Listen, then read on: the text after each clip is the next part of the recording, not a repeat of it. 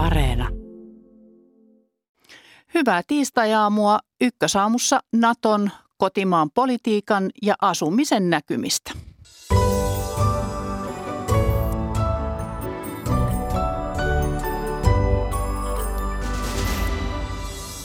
Suomen ja Ruotsin NATO-hakemus, Baltian turvaaminen, Ukrainan aseistus ja Naton suunnanmuutos Miten nämä asiat etenevät tänään alkavassa Naton huippukokouksessa? Siitä ensin. Eduskunta on jäämässä kesälomalle puolen jälkeen politiikan toimittajien raati ruotii Arkadianmäen kevään kohokohtia ja ennakoi syksyä, kun vaalitkin lähestyvät. Pieniä ja pimeitä asuntoja ja jopa ikkunattomia huoneita. Miksi väljässä Suomessa osa ihmisistä asuu ahtaasti? Lähetyksen lopuksi arkkitehdin näkemyksiä rakentamisen muutostarpeista. Toimittajana tänään Maria Alakokko, tervetuloa seuraan.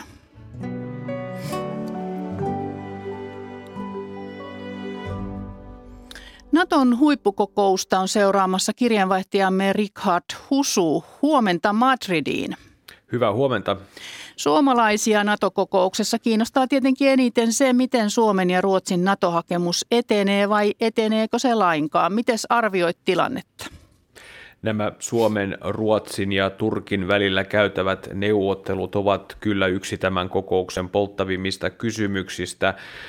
Turkin jarrutus on tietenkin kiusallista puolustusliiton näkökulmasta siitä huolimatta, että mitään takarajaa ei näille neuvotteluille ole asetettu juttu ja tänään tosiaan mielenkiinto kohdistuu Suomen, Ruotsin ja Turkin valtiojohdon tapaamiseen iltapäivällä Naton pääsihteerin Jens Stoltenbergin johdolla. Kommentit Suomesta ja Ruotsista olivat eilen varovaisen optimistisia sen suhteen, että edistystä voi tapahtua, mutta ratkaiseva rooli on tietenkin Turkin presidentillä Erdoganilla. Mitkä intressit hänellä tässä tapauksessa on? Haluaako hän ratkaista tätä tilannetta jo tässä huippukokouksessa vai onko hänen intresseissään pikemmin se, että tätä prosessia vielä venytetään?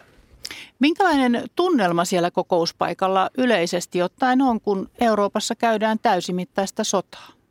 Tunnelma täällä kokouspaikalla Madridin keskustan ulkopuolella on vielä toistaiseksi tällainen aamuisen siesteinen, mutta jo iltapäivällä täällä päästään tosiaan tosi toimiin, kun kokous virallisesti avataan. Varsinaiset kokouspäivät ovat sitten huomenna keskiviikkona ja torstaina, jolloin tosiaan Naton johtajat ovat täällä koolla ja päättävät sitten eh, tällaisista merkittävistä strategisista kysymyksistä puolustusliittoon liittyen liittyen. Minkälaista keskustelua odotetaan Ukrainan sodasta ja Ukrainan avustamisesta? Ukrainan sodasta tullaan keskustelemaan täällä huippukokouksessa. Pöydällä on tällainen kattava apupaketti. Eh, tavoitteena muun muassa se, että Ukrainalle tarjotaan pidemmällä aikavälillä tällaista modernia NATO-maiden kanssa yhteensopivaa kalustoa niin, että Ukraina ei ainoastaan olisi riippuvainen tällaista Neuvostoliiton aikaisesta kalustosta. Ja kokoukseen osallistuu myös todennäköisesti videoyhteyden välityksellä Ukrainan presidentti Zelenski. Hänet on kutsuttu puhumaan NATO-johtajille ja tällä on varmasti myös vaikutusta siihen, mitä täällä kokouksessa sitten päätetään ja millainen kokouksen tunnelma on. Madridissa NATO uudistaa strategiansa. Miten NATO haluaa nyt muuttua? Pöydällä on Naton uusi strateginen konsepti, jolla linjataan sitä, että mitkä Naton puolustusliiton tällaiset haasteet ja turvallisuusuhat ovat tällä vuosikymmenellä. Ja selvää on tietenkin nyt, että tämän Venäjän hyökkäyksen jälkeen niin Venäjä nousee NATO-maiden merkittävimmäksi turvallisuushaasteeksi ja uhaksi. Ja tämä huomioidaan muun muassa sillä tavalla, että Naton nopean toiminnan joukkoja kasvatetaan merkittävästi. Pääsihteeri Jens Stoltenberg äh, linjasi eilen, että näitä joukkoja kasvatetaan 40 000 300 000 ja tällä halutaan sitten etenkin turvata Naton äh, itäisten äh, liitto, liittolaisten turvallisuus, kun sitten myös heihin mahdollisesti kohdistuu aggressiota Venäjältä. Niin, näillä joukoillako nyt sitten rauhoitellaan Baltian maita? Kyllä, tässä muun muassa rauhoitellaan juuri Baltian maita, jotka ovat ilmaiset huolensa siitä, onko NATO sitten kyvykäs puolustamaan esimerkiksi Viroa, jos hyökkäys sitten kohdistuisi Viroon. Naton pääsihteeri Jens Stoltenberg on osaltaan luvannut, että näihin huoliin tullaan sitten Naton näkökulmasta puuttumaan ja tämä tullaan huomioimaan tässä uudessa strategiassa. Yleisemmin tämä vaatii tietenkin jäsenmailta myös lisää panostuksia ja tästä tullaan myös keskustelemaan täällä kokouksessa, eli siitä, että Naton toiveena on, että jäsenmaat myös kasvattavat, puolustusbudjettejansa. Naton pääsihteerin Jens Stoltenbergin mukaan lähtökohtana pitäisi olla pikemmin se, että tämä kahden prosentin tavoite on tällainen vähimmäistavoite, ei katto puolustusbudjeteille, kuten nykyään enemmänkin on. Eli tavoitteetkin ovat nousseet. Kiitos Richard Husu sinne Madridiin ja mielenkiintoista kokousta. Ja Suomea siis huippukokouksessa edustaa tasavallan presidentti Sauli Niinistö ja delegaatissa on mukana myös ulkoministeri Pekka Haavisto.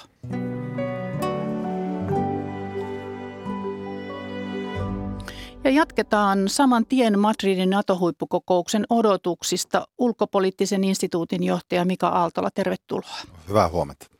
Suomen ja Ruotsin kannalta keskeistä on, saadaanko Turkki vihdoin suopeaksi NATO-jäsenyydelle ja asia etenemään. Presidentti Niinistö arvioi eilen tilanteen näyttävän hieman valoisammalta. Mitä siitä voi päätellä?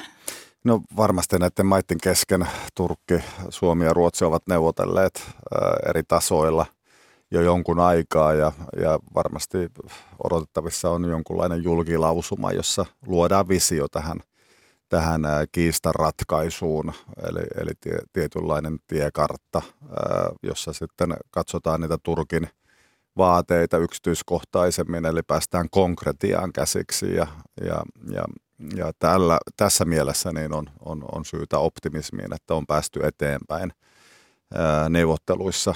Ja samalla sitten tämä varjonyrkkeilyvaihe ehkä vähän, vähän niin kuin siitä päästään osittain eroon, eli, eli siellä on läsnä sitten Yhdysvallat ja, ja muut NATO-maat, jotka, jotka, joilla on sitten omat keskustelunsa ja kiistan aiheensa Turkin kanssa. Ja päästäänkö tästä kokonaisuudesta sitten ää, sopuun tai eteenpäin asioista, niin sitten tuossa Madridissa on paljon kyse. No presidentti Niinistö tapaa tänään Ruotsin pääministeri Magdalena Anderssonin kanssa Turkin presidentti Recep Tayyip Erdoganin ja mukana on myös Naton pääsihteeri Jens Stoltenberg, joka on luvannut, että voimin nyt tehdään töitä, jotta jäsenyydessä päästäisiin eteenpäin. Niin jos valoa on jo näkyvissä ja puhut tiekartasta ja voimin työskennellään, niin hmm. mitä siinä tiekartassa siis käytännössä pitäisi olla, että se Suomen ja Ruotsin hakemusta edistäisi? No siis siinä pitää päästä konkretiaan, eli mitä nyt äh, sitten Turkki vaatii – ja, ja, Eikö se ole tähän mennessä vielä tullut selväksi? No, se on aika yleisellä tasolla ollut, kun puhutaan Suomesta ja Ruotsista terrorismia tukevina valtioina, niin mitä se nyt sitten Turkin näkökulmasta on ja, ja miten sitten päästäisiin eteenpäin. Turkissakin on varmaan ymmärretty, että, että tiettyjä asioita Suomessa ja Ruotsissa, jotka ovat äh, demokraat, äh, pohjoismaisia demokratioita, niin on aika vaikea tehdä. Ja sitten toisaalta myös tämän asialistan ulkopuolella on asioita, Yhdysvaltojen ja Turkin välisiä asioita, aseiden vietikieltoja, joita Yhdysvalloilla on Turkkiin. Ja samalla myös sitten ei ainoastaan Yhdysvaltojen mahdollista vastaantuloa, vaan sitä, että Yhdysvalloilla on myös vähän hampaankolossa esimerkiksi se, että Turkki ei noudata kaikkia sanktioita. Ja tämä tarkoittaa sitä, että Yhdysvaltojen sanktiot saattaisivat niin kuin ulottua Turkkiin yhä kovemmin. Eli, eli ei ainoastaan niin kuin porkkanaa tarjota Turkille, mutta siellä on myös pelota siitä, että, että sitä ei katsota hyvällä, että paljon ukrainalaista viljaa ja, ja, ja toisaalta paljon venäläistä rahaa kulkee Turkin kautta. Eli, eli Turkki, Turkki tässä taloudellisessa tilanteessa, joka heillä on hankala, niin, niin joutuu vähän miettimään – myös muita asioita kuin, kuin niitä vaateita, mitä Suomeen ja Ruotsiin heiltä kohdistuu. Eikä Turkillekaan ole eduksi tietenkin, että, tietenkään, että tämä kiista jatkuu pitkään, koska siis nyt etupainotteisesti Turkki saa tästä paljon huomiota. Sisäpoliittisesti se on Turkille vaaleissa tärkeä asia, mutta mitä pitempään tämä kiista jatkuu, niin sitä yks, enemmän yksin Turkki jää. Ja, ja, ja kun Suomi ja Ruotsi käytännössä ovat saaneet sitten jo solidaarisuuslupauksia ja, ja taelupauksia, niin, niin, niin Turkki tavallaan joutuu vähän niin kuin helposti siihen rooliin, mikä se ei halua joutua, eli, eli vähän tämmöiseen niin kuin syrjään joutuneeksi NATO-jäseneksi. Sitähän se on aina pyrkinyt välttämään ja estämään ja tuomaan Turkin intressejä Natossa esille. Ja nyt tässä voi käydä pitkällä tähtäimellä niin, että Turkille käy juuri niin kuin se ei ole halunnut. Ja, ja Turkillakin on siis tietyt ää, ahdistuksen aiheensa tässä, tässä, mitä pidemmälle tämä etenee. Ja tätä kautta voisi olettaa, että sopimukseen on päästävissä, ei nyt Madridissa, mutta sitten, sitten niin kuin myöhemmin kesän ja syksyn kuluessa. Eli Yhdysvallat voi pakotteilla rokottaa Turkkia esimerkiksi sen taloutta, jos se ei nyt anna tässä mitenkään periksi? Kyllä, siis Yhdysvalloissa oli korkea-arvoinen taloudellinen edustaja justiin, ää, tai yhdysvaltalainen taho oli Turkissa, jossa hän muistutti tästä, että, että Yhdysvallat ei suopeasti katso venäläisen rahan virtaamista Turkkiin.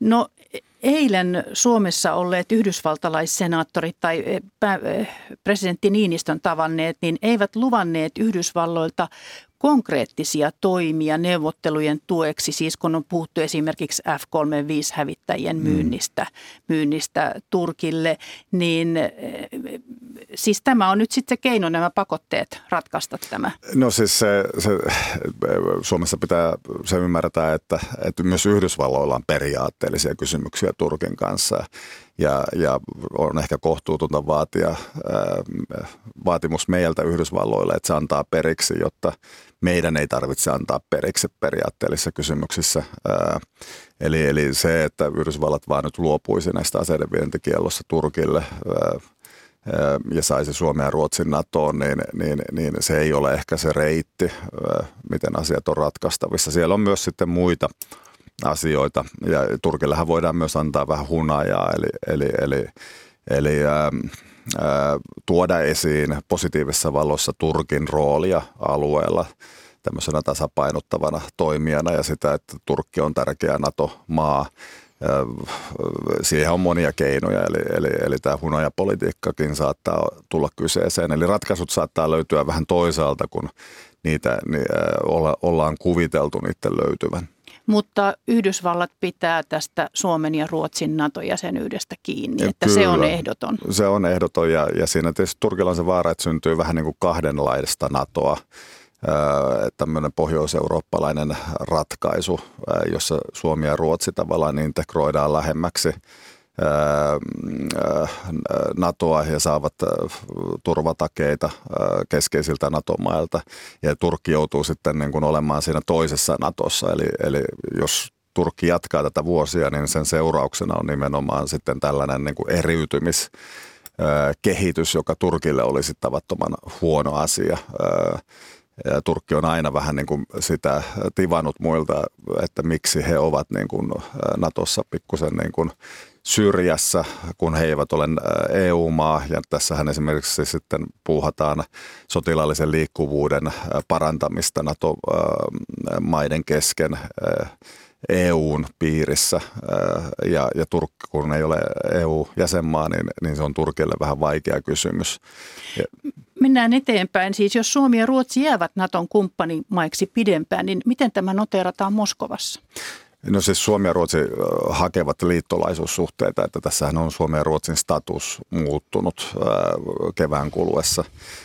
Tietysti Venäjälle on mukavaa se, että Naton piirissä kiistellään ja NATOon on vaikea päästä, koska Venäjän keskeinen vaadehan oli se, että NATO ei enää laajene. Eli Turkki tekee tavallaan tässä niin kuin Venäjän työtä. En tarkoita tällä sitä, että Turkki olisi millään lailla Venäjän kanssa tehnyt jonkun salaisen sopimuksen. Sitähän siitä ei ole kysymys, vaan Turkilla on omat intressit, joita se ajaa Natossa, mutta se vähän niin kuin tahtomattaan tulee te- tehneeksi sen, että NATOon on niin kuin Suomen ja Ruotsin vaikea päästä ja nyt ehkä Madridissa paras mahdollinen tulos on se, että Turkki niin kuin luo vision siitä, että se on sangen halukas ottamaan Suomen ja Ruotsin tietyin ehdoin NATOon. Madridissa linjataan myös Naton uusi sotilaallinen ja poliittinen kehys vuosikymmeniksi eteenpäin. Kuinka iso suunnanmuutos on nyt edessä ja so, kuinka iso luotsaava tekijä siinä nyt Venäjä sitten on? No se on Venäjä noussut tai palauttamassa NATOa sen perinteiseen tehtävään, joka on siis alueellinen, territoriaalinen puolustus ja pelote – ja, ja Venäjä nyt on saanut sen aikaan ja, ja se ei tietenkään ole Venäjällekään hyväksi, että näin käy. Tietysti Venäjän nykyinen johto haluaa vähän tätä, eli siis se haluaa näyttää, että se on todellinen suurvaltavastustaja suhteessa NATOon ja Yhdysvaltoihin. Ja äh, paradoksaalisesti tämä, tämä Venäjän ajautuminen välirikkoon niin, niin, niin saattaa äh, tuntua Venäjällä siitä, että, että se on palauttamassa Neuvostoliiton asemaa. Äh, mutta NATO on liikkumassa pois tästä niin kuin kriisinhallinnan – ajattelusta, kaukana tapahtuvista operaatioista siihen, että ne tapahtuu sitten Naton territoriaalisen puolustuksen esimerkiksi Baltiassa ja itäisellä sivustalla sen, sen turvaamiseksi. Eli saadaan pelote aikaan sen pelotteen niin kuin eri muodoissa, myös vastaiskun kapasiteettia korostamalla, ei ainoastaan siis sitä, että, että pystytään kieltämään jonkun NATO-alueen käyttäminen Venäjältä, Venäjän tunkeutuminen johonkin, vaan, vaan sen myös, että NATO voi iskeä sitten Venäjän keskeisiin kohteisiin ja tämähän ydinase, sateenvarjohan on ollut se keskeinen Naton kulmakivi, eli pidetään yllä siis pelotetta vastaiskun mahdollisuuden, mahdollisuus säilyttämällä. Onko Eurooppaan tulossa lisää ydinaseita? Tuleeko tästä linjauksia? En usko, että siitä tullaan hirvittävästi korostamaan, että nyt ydinaseita on, on sen verran paljon ja se nojaa tietenkin Yhdysvaltojen ydinasesateenvarjoon. Se ei ole, sitä ei ole hirvittävästi aktivoitu, kysymys siitä, että aktivoidaanko sitä, niin liittyy siihen, että mitä Venäjä on tehnyt. Onko Venäjä aktivoinut omaa ydinasekapasiteettiaan. Eli tämä tarkoittaa siis sitä, että tällä hetkellä ydinaseet on varastoissa ja niitä ei ole sijoitettuna niin kuin suoraan toimintakykyiseksi ja jos tähän suuntaan siirrytään, niin tietenkin se, se on huolestuttavaa, mutta siitä ei tällä hetkellä ole merkkejä. Tässä uudessa strategisessa konseptissa tullaan korostamaan sitä territoriaalisen puolustuksen tärkeyttä, tullaan uusia joukkoja siirtämään Naton itäisiin jäsenmaihin, jotta sinne, sinne saadaan tarvittava pelote syntymään – ja sitten toisaalta näitä uusia toimintakenttiä, esimerkiksi Kyber on tällainen, jossa, jossa halutaan Natolta enemmän ja tehokkaampaa suorituskykyä. Ja toisaalta sitten myös sitkoisuus se, että, että yhteiskunnat pysyvät toiminnassa, huoltovarmuus taataan paljon sellaisia asioita myös, joita Suomessa on niin kuin kautta historian korostettu, että yhteiskunnat, yhteiskuntien jatkuuden hallinta tulee helpommaksi, että ei muutama merikaapeli katkaisemalla saada niin kuin laajamittaista yhteiskuntien halvaantumista aikaan. Eli NATO-maiden puolustusbudjetteja halutaan nostaa yli kahteen prosenttiin ja sitten nämä nopeiden, nopean toiminnan joukot 40 000 300 000. Ja nyt erityisesti Baltian maat, jotka ovat toivoneet lisää joukkoja, niin ne nyt ilmeisesti saavat niitä lisää. Kyllä, se keskeinen kysymys on se, että, että romutetaanko myös tämä Venäjän ja Naton välinen niin sanottu perustava sopimus vuodelta 1997, että, että siirrytäänkö siitä eteenpäin. Siinähän niin kuin rajattiin uusiin jäsenmaihin sijoitettavat joukot ja, ja tehtiin niistä tällaisia kiertäviä joukkoja, eli ne rotatoituu aina tiettyjen, tietyin väliajoin ja, ja siirrytäänkö tästä sitten pysyviin joukkoihin ää, itäisessä itäisellä sivustalla. Sitten tuossa on paljon kysymyksiä. Erityisesti Baltian maat haluavat niitä pysyvämpiä joukkoja. Ja nyt sitten katsotaan, että romuttuuko tämä sopimus, joka Venäjän kanssa tehtiin aikoinaan. Siinä sopimukseen sanotaan, että vallitsevissa olosuhteissa niin, niin ei sijoiteta pysyviä joukkoja, mutta nythän vallitsevat olosuhteet ovat dramaattisesti muuttuneet ja, ja kysymys kuuluu, että, että mennäänkö tässä sitten niin kuin askel siihen suuntaan, että, että nämä uudet jäsenmaat ovat sitten pysyvien joukkojen sijoituspaikkoina myös. Eli tuo Venäjä-sopimus pitää nyt ensin sitten saada pois pöydältä, niin sen jälkeen on sitten mahdollisuus Niin, sitä on, niin kuin, sitä on niin kuin kierretty tällä rotatoimella. Ne eivät ole pysyviä, koska ne aina vähän vaihtuvat. Siellä on eri maat, esimerkiksi Baltian ilmatilaa hmm. valvomassa. Ja, ja tämä rotatoituminen on siis tämmöinen tapa kiertää sitä sopimusta, mutta tarviiko sitä enää kiertää, jos se sopimus tavallaan ei enää pidä paikkaansa?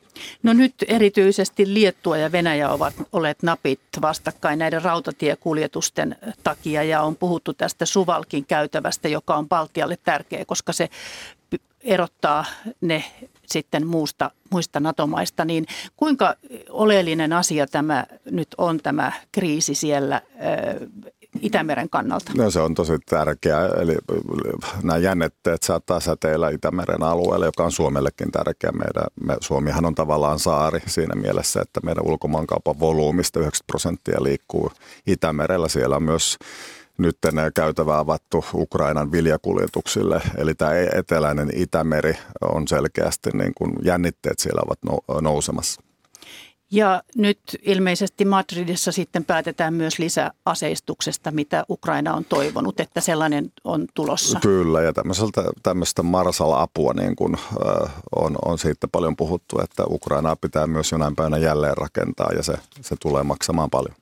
Kiitoksia johtaja Mika Aaltola ulkopoliittisesta instituutista ja Kiitos. oikein hyvää päivänjatkoa.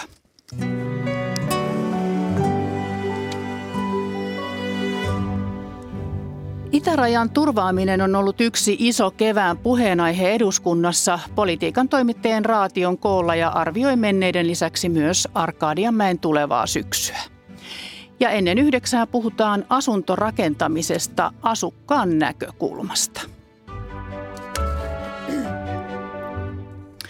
NATO on puhuttanut myös koko kevään eduskunnassa ja kotimaisen politiikan kevättä ovat nyt ruotimassa politiikan toimittajat Teemu Muhonen Helsingin Sanomista, Eeva Lehtimäki MTV-uutisista sekä Tuli Kukka Defreen Yleltä. Tervetuloa teille kaikille. Kiitos. Kiitos. Ja hyvää huomenta. huomenta. Ulkopoliittisen instituutin johtaja Mika Aaltola ennakoi tuossa ennen, ennen että, että pientä edistysaskelta Madridin NATO-huippukokouksesta Suomen ja Ruotsin NATO-tielle saattaa tulla. Mitä te odotatte, Eeva Lehtimäki? No on se hyvä merkki, että korkeammalla tasolla tänään sekä Erdogan että Ruotsin pääministeri tasavallan presidentti Sauli Niinistö ja Jens Stoltenberg istuvat saman pöydän ääreen, niin onhan se sitten tavallaan tämän viikkojen jumituksen jälkeen sellainen positiivinen merkki, mutta kai se olisi aika suuri yllätys, jos jotain merkittäviä edistysaskeleita saataisiin tuolta Madridin kokouksesta. Teemu Muhonen, onko lisättävää? No yllätyksiä on muutenkin tullut matkan varrella, että on se mahdollista, että siellä tuleekin suurtakin edistymistä ja siitä ei vaan vielä ole kerrottu julkisuuteen. Tuli Kukka Defreen. Jos siellä täsmentyy jokin konkreettinen täytettävä tavoite, joka olisi sellainen, ettei se rikkoisi Suomen tai Ruotsin lainsäädäntöä, niin sellainen konsensus olisi tietenkin plussaa. No, NATO-hakemukselle saatiin pikavauhtia puolueiden tuki. Eduskunta kannatti äänin 188 puolesta ja kahdeksan vastaan. Kuinka poikkeuksellinen näin laaja poliittinen yhtenäisyys on? Eeva Lehtimäki? No Suomessa on pitkä traditio ja perinne sille, että ulkopolitiikan kysymyksissä ei tehdä kauheasti sisäpolitiikkaa. Ja tavallaan se kansan tahto oli se, joka vei ja veti sitten poliitikot tavallaan tällaiselle linjalle. Ja siinä mielessä sisäpoliittisesti tämä prosessihan meni hyvin jouhevasti sekä ulkopoliittiselta johdolta että sitten eri puolueilta. Ja aika kivuttomasti myös sitten puolueet ja moni keskeinen poliitikko myös vaihtoi NATO-kantaansa. Että siinä mielessä tavallaan yllättävää, mutta ei niin yllättävää, koska yleensä ulkopolitiikassa on haettu tällaista laajaa konsensusta. Siinä on Suomessa pitkät perinteet. Minkälaiset pisteet annat päättäjille asian hoidosta, Teemu Muhonen? No sisäpoliittisestihan prosessi, kuuluisa prosessi meni, meni varsin jouhevasti ja, ja nätisti myös niin kuin toimittajan näkökulmasta, että asiat pidettiin aika hyvin sisällä, ei tullut sellaisia suuria vuotoja ja siellä sisäisesti puolueet sitten koordinoi keskenään ja yksitellen kääntyi sitten Naton hakemisen kannalle. Ö, mutta tietysti nyt tämä tilanne, että tämähän on just se tilanne, mihin ei pitänyt päätyä, että tie ei olisikaan auki ja että Suomi joutuisi käymään jonkinlaista kauppaa omalla jäsenyydellään, niin tämä on tietysti nyt ö, niin kuin naarmukilpeä. Mm, no nyt kun Turkki seisoo NATO-oven tukkeena, niin on näkynyt jo joitakin kannanottoja, että ei pitäisi hirttäytyä Ruotsiin. Tulikukka de Frey, mistä se kertoo sinun mielestäsi? Suomi oli eh, kevään NATO-prosessissa, eh, voi sanoa, että jopa houkuttelemassa Ruotsia mukaan jäsenyyshakemuksen jättämiseen. Koko ajan on korostettu sitä ja, ja, ja onkin niin, että Suomen ja Ruotsin yhteinen – turvallisuuspolitiikka ja yhteistyö on, on keskeinen osa tätä Suomen turvallisuutta. Olisi aika tietynlainen maton jalan alta vetäminen, jos nyt jo sitä ääneen rummutettaisiin, että nämä tiet voivat erkaantua. Eli ilmeisesti eivät voi, että kaikki ovat yhtä mieltä, että yhdessä mennään loppuun asti. Ei se ole mahdotonta, mutta sen ääneen sanominen tässä vaiheessa ei varmaan ole kovin järkevää se oli varmaan vähän yllätys tavallaan ehkä ulkopoliittisellekin johdolle, että kun Turkin, Turkki oli se yksi maa, jota voit, epäiltiin vähän etukäteen, että se voi, voisi haitata tätä prosessia, mutta kuitenkin oli jonkinlaiset keskustelut, välipuheet siitä, että ei Turkilla ole mitään Suomen tai Ruotsin NATO-jäsenyyttä vastaan, ja näissä keskustelussa ei kai tullut esiin mitään tällaisia niin kuin reunaehtoja, ja se ehkä sitten yllätti, että osittain myös omaa kannatusta pönkittääkseen Erdogan on sitten käyttänyt näin kovia puheenvuoroja, ja sehän on ollut sekä Suomelle ja Ruotsille aika kova tehtävä ylipäätään saada niin kuin käsitys siitä, että mitä sitten Turkki viime kädessä haluaa näiltä mailta. Ja sitähän tässä nyt on viime viikot sitten haarukoitu. Aivan. Varmaan nämä jotkut puheenvuorot siitä, että Suomen pitäisi edetä tarvittaessa ilman Ruotsia, niin kertoo siitä, että osalla Suomessa on kova halu päästä sinne NATOon. Ja silloin Ruotsin intressit on toissijaisia. Puhutaan sitten vähän lainsäädännöstä, mitä tänä keväänä on tapahtunut. Siis Venäjän hyökättyä Ukrainaan hallitus halusi meillekin nopeasti täydentää valmiuslakia muun muassa itärajan turvaamiseksi. Ja ongelmaksi on noussut nyt se, että miten se tehdään. Perussuomalaiset vaativat, että turvapaikkahakemusten vastaanotto on keskeytettävä, jos Venäjä ohjaa suuria määriä siirtolaisia rajalle, mutta EU taas tätä ei salli, koska on kyse myös unionin itärajasta. Mikä on nyt valmiuslain tilanne? kun sen piti olla kiireellinen, niin kuinka, kuinka nopeasti se nyt etenee, Teemu Muhonen? No tässä sekä valmiuslakia että rajavartiolakia uudistetaan nyt rinnakkain.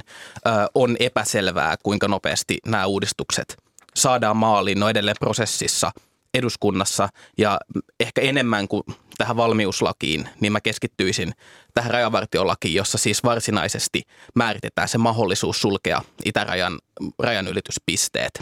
Ja keskittää sitten se turvapaikahaku jonnekin. Jonnekin muualle. Ja, ja tämä on nyt se tulkintakiista, mitä itse asiassa siellä eduskunnassa käydään.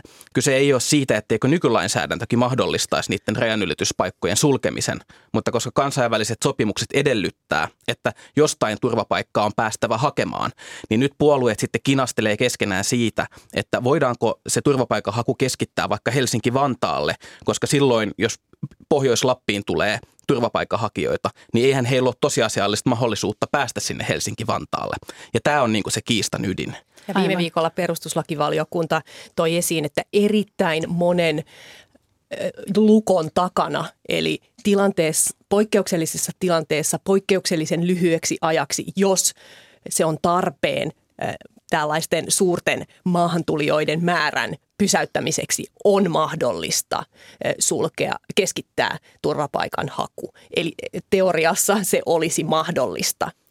Ja kyllä tässä näkyy aika vahvat ideologiset erot myös puolueiden välillä. Siellä on vasemmistoliittoa vihreitä, jotka nimenomaan korostavat näiden kansainvälisten sopimusten ja sen turvapaikan hakemisen niin kuin tarpeellisuutta ja, ja, ja se on sopimuksiin kirjattu. Ja totta kai perussuomalaiset tekevät myös maahanmuuttopolitiikka on heille turvapaikanhakijat. Se on ihan keskeistä ydintä heidän niin kuin tässä, tässä niin kuin politiikassaan. Niin kyllähän tässä niin kuin halutaan myös profiloitua poli- äh, puolueiden välillä ja siinä on näitä, näitä niin kuin eroja ja se näkyy sitten ehkä tässä vähän sekavassakin niin kuin prosessissa. Yksi asia, johon on itse kiinnittänyt huomiota, että muun muassa perussuomalaiset on eduskunnassa tuoneet esille kysymyksen, että jos Puolalle on mahdollista sulkea raja, niin miksi se ei ole Suomelle? Sisäministeriön selvityksen mukaan yksikään EU-maa ei ole säätänyt lakia, eikä sellaista lakia ole vireillä sisäministeriön mukaan, jossa lailla tämä keskeytettäisiin. Että tässä koko ajan on käytäntö, voidaanko poikkeustilanteessa keskeyttää määräaikaisesti turvapaikanhaku ja sitten se, että mikä on mustaa valkoisessa Niin siis laissa. just se, että voidaanko se kirjata paperille, mutta sitä voidaan käyttää sitä, koska EU ei ole sanktioinut sitä aiemminkaan ja Puolan rajalla. Kyllä, ja niin. tässähän ollaan varjonyrkkeilemässä sen kanssa, että voidaanko lakiin kirjata, että no sitten kun tulee tiukka paikka, niin sitten emme noudata sitä. Ei tietenkään. Niin todennäköisesti lakiin ei tuu sellaista kirjausta, että itäraja voidaan sulkea. Näin yksilitteistä kirjausta tuskin sinne tulee, koska se on vähän kyseenalainen. Niin sitten se, mitä tässä niin kuin haetaan, on tällainen jonkinlainen uudelleen tulkinta nykyisestä laista, että äärimmäisessä tilanteessa se kuitenkin nyt voitaisiin sulkea. Vaikka no, mutta niin kuin... tämä nyt etenee siis ainakin syksyyn asti ihan varmasti, että tässä ei nyt mitään nopeasti tapahdu no tässä, tällä perusteella, mitä tekin nyt sanotte. Lä- lähiviikkoina mm. voi, voi olla, että tässä mietinnöt valmistuu ja tota, tämä voi edetä suhteellisen nopeastikin. Ja istunto, noita uusia istuntopäiviä on varattu muun muassa ensi viikolle, eli pyrkimystä on siihen, että tämä saataisiin nopeasti. Jollain se, muodolla niin, sitten. Ja niin. se on kai niin kuin se yhteneväinen ajatuskin siinä, että kyllähän niin kuin, on hyvä, että Suomi varautuu hybridivaikuttamiseen, ollaan valmiina, jos sitten Venäjä jossain vaiheessa päätyy siihen, että lähtee uhittelemaan Suomelle, niin sen takiahan tällä on kiire ja sitten ehkä ei kannattaisi aivan niin kuin sotkeutua omiin jalkoihinsa ja näihin juridisiin pykäliin, esimerkiksi sisäpoliittisista syistä, vaan kai puolueilla on siinä mielessä yhteneväiset ajatukset siitä, että tämä yritetään nyt kuitenkin nopeasti saada maaliin ja saadaan se viiden kuudesosan enemmistö sieltä eduskunnasta. Aivan.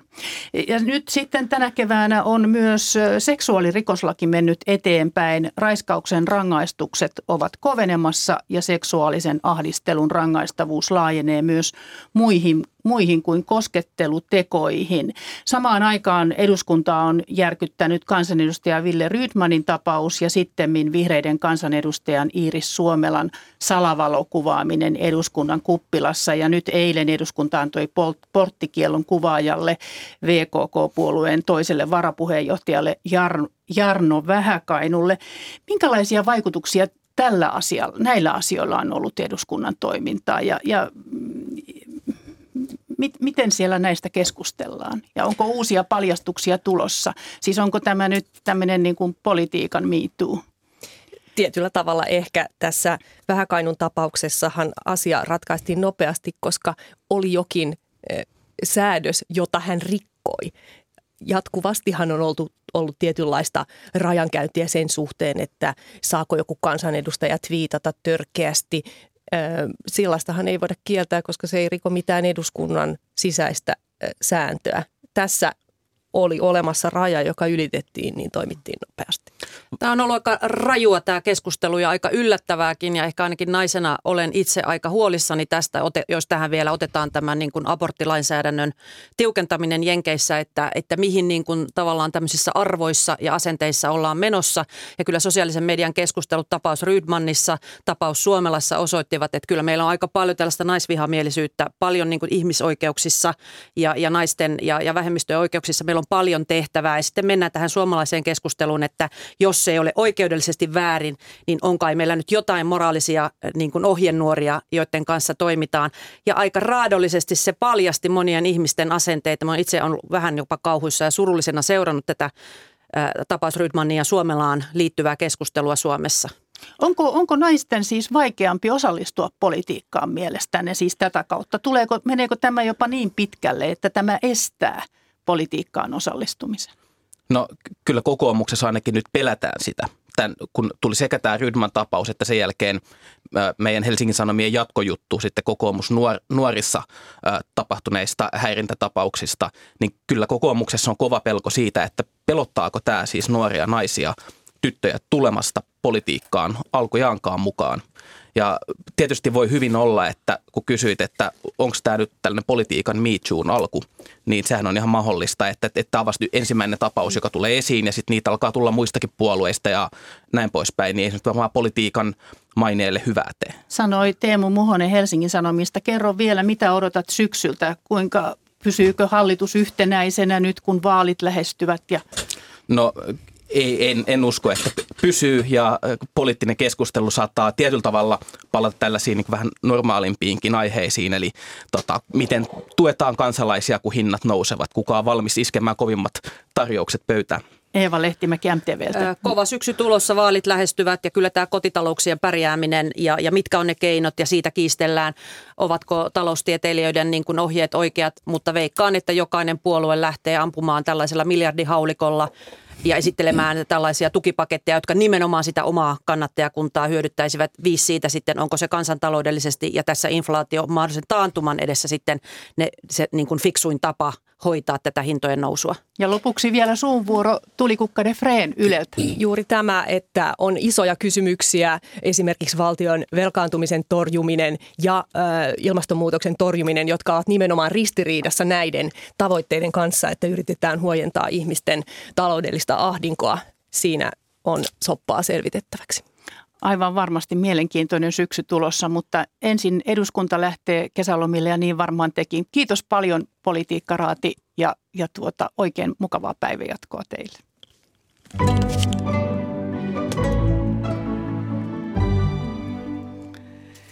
Toimiva, valoisa ja luontoa ympärillä. Nyt puhumme asuntorakentamisesta ja siitä, kuinka hyvin asukkaan toiveita kuunnellaan. Tekniikan tohtori, arkkitehti ja tutkija Harri Hautajärvi, tervetuloa. Kiitos. Koko viikoksi on luvattu hellettä, jopa ihan piinaavaa hellettä ja moni kärvistelee kodissa, joka on kuin pätsi. Kuinka iso ongelma asuntojen kuumuus on? No ilmastonmuutoshan lisää koko ajan hellejaksoja meillä Suomessa, pahentaa niitä, mutta ei se ole iso ongelma niille, jotka voivat mennä omalle kesämökilleen rannalle ja puiden siimekseen, mutta meillä on paljon ihmisiä, jotka asuvat pienissä asunnoissa ja esimerkiksi osa ikääntyneistä ei pääse juuri omasta asunnostaan minnekään muualle. Miksi kuumuutta ei ole huomioitu suunnittelussa ja mitä sen huomioiminen edellyttäisi? No kyllä sitä on jonkin verran huomioitu, mutta ei missään tapauksessa riittävästi tätä muuttunutta tilannetta. Ja lisäksi viime aikoina on kehitetty ratkaisuja, jotka pahentavat sitä. Et kun on, taloista on tehty yhä lämpimämpiä, paksummat seinäeristeet ja kaikkialle on tullut pakolliseksi koneellinen tulo- ja poisto ilmanvaihto, jossa kesäaikana se ilmanvaihto vetää sitä kuumaa ilmaa asuntoihin sisälle – putket kuumenevat ja sitten lämmöntalteenottolaite jakaa sitä lämmintä ilmaa. Tämä on asia, yksi asia, josta pitäisi puhua. Tämä, tämä on toki hyvin monimutkainen tilanne. Tämä pitäisi huomioida myös kaupunkisuunnittelussa. On, meillä on viime aikoina tehty sellaisia ratkaisuja, että tehdään massiivisia, aika ahdasta kaupunkirakennetta ja on unohdettu lämpösaareke-ilmiö joka tekee kaupungeista ympäröiviä alueita lämpimämpiä ja lämpösaareke-ilmiö voimistuu – ilmaston lämme, lämmetessä. Aivan, että olot vaan niin kuin pahenevat koko ajan. Nyt kun puhutaan kuitenkin samaan aikaan kestävästä rakentamisesta, niin, niin mitä muita asioita kuin sopiva lämpötila pitää huomioida, että rakentaminen olisi kestävää ihmisen kannalta? No yksi tärkeimmistä asioista on luonnonvalo se on terveyden perusedellytyksistä ja se on aika ihmeellistä, että se on nyt melko lailla unohdettu viime vuosina. Voidaan kysyä, että miten toisen maailmansodan jälkeisenä pula-aikana Suomessa tehtiin toimivampia ja valoisimpia, valoisampia asuntoja kuin – viime vuosina. Ja meidän talvemmehan muuttuvat koko ajan yhä hämärämmiksi. Eli tämä luonnonvalon merkitys on aivan erityisen tärkeä. Viime vuosina tämä sijoittajavetoisuus on johtanut siihen, että on rakennettu ja rakennetaan runkosyvyydeltään yhä paksumpia ja massiivisempia kerrostaloja, joihin ahdetaan yhtä porrashuonetta kohden paljon pieniä, kapeita, kuilumaisia, hämäriä asuntoja on tehty jopa ikkunattomia huoneita. Ja, ja ongelma on myös se, että, että suuri osa näistä asunnoista, mitä on viime vuosina tehty, ne avautuvat vain yhteen suuntaan, ikkunat vain yhteen suuntaan. Ja siinä saattaa usein ikkunasta näkyvää vastapäisen kerrostalon seinä tai kuilumainen sisäpiha. Ja nämä eivät ole asumisterveyden kannalta hyviä ratkaisuja ollenkaan. No sitten on myöskin se ympäröivä luonto, että mitä sieltä ikkunasta näkyy, jos sellainen on ja sitä valoa tulee sisään, niin kuinka tärkeä se on? No viime vuosina on tullut koko ajan lisää ja lisää tutkimustuloksia siitä, että miten luonto, luonto edistää meidän terveyttämme ja jos, jos on lähiluontoa, jos pihalla on puita, niin esimerkiksi ADHD-oireet vähenevät ja paljon paljon muuta. Viimeaikaisessa kaupunkisuunnittelussa tämä lähiluonnon ja katupuiden ja pihapuiden merkitys on, on ihan liiaksi unohdettu. Niillähän on myöskin eh, hyvin suuri merkitys viilentämisen kannalta asuntojen, rakennusten ja kaupunkitilojen viilentämisen kannalta. Puusto viilentää, viilentää ja lisäksi sillä on monia muita hyödyllisiä vaikutuksia, se vähentää ilmastopäästöjä ja, ja myöskin sitten hule, hulevesien hallinta on helpompaa. Ja, ja sitten jos on maanvaraista luontoa, niin, niin pandemiakestävyys on, siis pandemiakestävyys on parempi. Se parantaa ihmisten immunipuolustusjärjestelmää. Arkkitehti Harri Hautajärvi, kuinka isoja pihojen pitäisi olla? Onko esimerkkejä viihtyisistä alueista, kun nythän tuntuu, että tontille ahdetaan niin, kuin niin täyteen, että siihen ei mahdu muuta kuin joku pieni asfalttialue autoille ja mitään muuta ei juuri ole. Joo, ja... Siis jopa omakotitaloissa. Niin, ja jos puhumme nyt kerrostaloalueista, niin tämä viimeaikainen ja tämänhetkinen ratkaisuhan on betonikansippihat. Minä muistan, kun me nuorina arkkitehtuuriopiskelijoina haaveilimme siitä, että autot saadaan sinne betonikannen alle piiloon, että ne eivät näy. Mutta nyt on havahduttu siihen, että ei niille betonikansille saada lainkaan kunnollisia istutuksia. Ne ovat hyvin kalliita ja ne joudutaan 40, noin 40 vuoden välein uusimaan kaikki ne, mitä niiden betonikansien päällä on ne pintarakenteet joudutaan uusimaan ja asukkaat maksaa sen laskun. Ihan ehdottomasti kannattaisi satsata taas maanvaraisiin pihoihin. Ne ovat myös paljon halvempia. Ja nyt esimerkkinä mä sanon tuommoisesta hyvästä ratkaisusta on Apinalinna. Sillä nimellä tunnetaan se suurkortteli, joka on Helsingin Vallilassa – Paavalin kirkon vieressä. Sitä kannattaa käydä ihan katsomassa. Se, se on, siinä on su, suuri piha täynnä puita. Asukkaat pitävät siitä hyvin paljon ja, ja, ja se on hyvin arvostettu asuinpaikka. Se ja koko, se on matalaa rakentamista. Kyllä, kolmikerroksinen, mutta kuitenkin tiivis. Ja koko kortteli ja se sisäpiha voisi olla hyvä, yksi hyvä malli. No jos tavoitellaan tiivistä ja tehokasta kaupunkia, niin edellyttääkö se kerrostaloja vai voidaanko se toteuttaa siis matalalla rakentamisella, mitä juuri kehuit? No tässä on tullut aika lailla väärinkäsitystä Suomessa. Että on, on ollut tämmöistä äh, ajattelua, että me pelastamme maapalloa sillä, että me asutamme ihmiset asumaan kasvukeskuksiin hyvin, hyvin ahtaasti pieniin asuntoihin, ahtaisiin kortteleihin. Mutta äh, siis tiivistäminen on järkevää, mutta ei ole niin, että mitä tiivimpää sen parempi vaan, vaan se tiivistäminen kääntyy jossain vaiheessa haitalliseksi ja alkaa myös nopeuttaa ilmastonmuutosta. Esimerkiksi korkea rakentaminen, e, niin se, se kuluttaa joka suhteessa paljon, paljon enemmän. Ja vertailukohdaksi voisi ottaa vaikkapa Hollannin. Se on Suomea paljon pienempi ja paljon tiheämmin asuttu ja siellä tehdään jatkuvasti tiiviitä ja matalia puutarhakaupunkimaisia alueita – Enkä tarkoita, että sellaisia pitäisi tehdä pelkästään, mutta Suomessa, jossa meillä on paljon tilaa, niin, niin se olisi yksi hyvä ratkaisu. No viime aikoina on esitelty sitten myös tilaihmeitä, joissa kaikki toiminnot on mahdutettu 14-15 neliöön. Mitä se tarkoittaa asukkaan kannalta? No me arkkitehdit olemme viime aikoina tästä puhuneet niin, että Hotellihuoneetkin ovat keskimäärin parempia ja tilavampia ja toimivampia kuin osa viime vuosina rakennetuista yksiöistä. Tämä on suorastaan aika julmaa tämä, että minkälaisia näistä pien, pienimmistä asunnoista on tehty ja että se, että siitä tuli valtavirtaa. Jokaisen asunnon tulisi olla riittävän tilaava, toimiva ja kalustettava, riittävästi säilytystilaa. Pelkästään senkin vuoksi, että etätyö yleistyy ja väestö ikääntyy ja yhä useampi viettää suurimman osan ajastaan kotona ja siinä ihan lähi, lähiympäristössä. No kuinka isoja asuntojen pitäisi olla siis? Mikä on Harri Hautajärvi sinun omasta mielestäsi minimi? No tällä hetkellä huoneistoalan vähimmäiskoko on 24 metriä. Ja se on määritelty vuonna 1959. Ja Täl, nyt viime vuosina, siis aikanaan kun lainsäätäjä on tämän säätänyt, niin tarkoitus ei ollut se, että tehdään 24 asuntoja. No viime vuosina tästä on tullut tavoite, vaikka nykyisten esteettömyysmääräyksien vuoksi kylpyhuone ja eteinen voivat viedä jopa kolmas osaan siitä pinta-alasta – ja olen pohtinut tätä.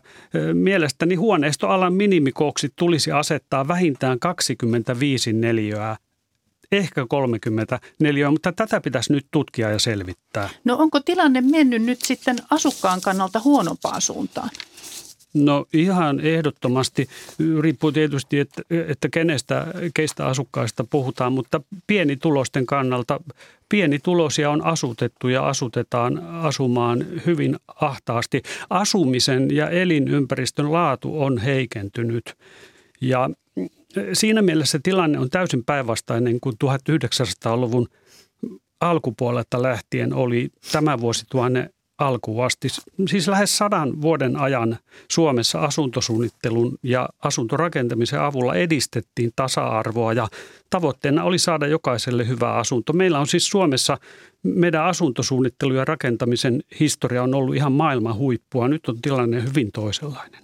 No rakentamisen hinta kuitenkin koko ajan nousee ja samaan aikaan valitetaan laadun heikkenevän ja valvontaakin on kuitenkin lisätty, niin, niin mit, mitä tässä nyt pitäisi tehdä, no, Et, että saataisiin niin kuin ihmisille kunnollisia koteja? No totta kai tarvitaan sääntelyä. Sitä oli ennen.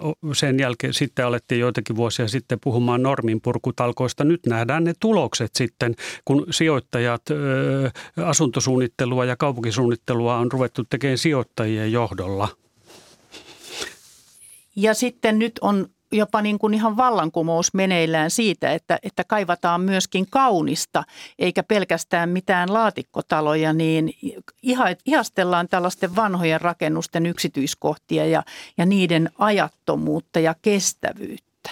Miksi nyt ei saada tällaista aikaa Harri Hautajärvi, vai saadaanko, mutta ei vaan tehdä? Joo, se on hyvä keskustelua ja puhutaan uusvanhasta ja ollaan tyytymättömiä nykyarkkitehtuuriin. Eihän se ole mitään parasta mahdollista se valtaosa viimeaikaista asuntorakentamisesta. Nyt tämä estetiikkakysymys on niin laaja, että en mene siihen sen enempää. Mutta kyllä kestäviä taloja saadaan, jos halutaan. Mutta ai, aiemmin käsityön hinta oli toki kalliimpaa kuin nykyisin, mutta nykyisinhän me tuhlaamme aivan valtavasti, kun rakennamme heikkoja rakennuksia, jotka on lyhytikäisiä, jotka on hyvin niin kuin vikasietoisuudeltaan heikkoja. Kun tulee kosteusvaurio, niin tapahtuu todella pahoja asioita ja näitä joudutaan sitten korjaamaan isoilla rahoilla, koskee koko rakennuskantaa. Olisi järkevää rakentaa massiivirunkoisia taloja joko tiilestä muuraamalla, kuten Helsingin keskustan vanhat kerrostalot, tai massiivipuusta. Ja sehän on toki asia, jota nyt kehitetään, mutta siinä ollaan vielä aika alkuvaiheessa. No kuinka kauan rakennuksen pitäisi kestää? No nythän keskimääräinen tavoiteikä, rakennusten kestoikä on 50 vuotta ja se on, se on suorastaan rikollista, koska sillä tavalla me kiihdytämme vaan ilmastonmuutosta, että se pitäisi nostaa vähintään sata vuoteen ja ihan rakennuksen käyttötarkoituksesta riippuen kestoikä pitäisi olla sitten, se voisi olla 200 vuotta, 300 vuotta, riippuen käyttötarkoituksesta. Kiitos arkkitehti Harri Hautajärvi. Hyvää päivää ja toivottavasti näistä otetaan onkeen. Ja tätä lähetystä ovat valmistelleet toimittajat Satu Heikkilä ja Kreeta-Maria Kivio ja tuottaja on Tarja Oinonen, äänitarkkailija Pasi Ilkka, Yle Radio 1 kuuluttaja Joni Timonen. Mitä mielenkiintoista luvassa? No esimerkiksi kello 11 arkea mullistaneet keksinnöt. Tänään on päästy tuulilasin pyyhkimiin asti, että on sekin mullistanut arkea. On, on. Se on mielenkiintoista. Kiitos seurasta ja oikein mukavaa kesäpäivää kaikille kuulijoille. Kello tulee yhdeksän ja on uutisten vuoro.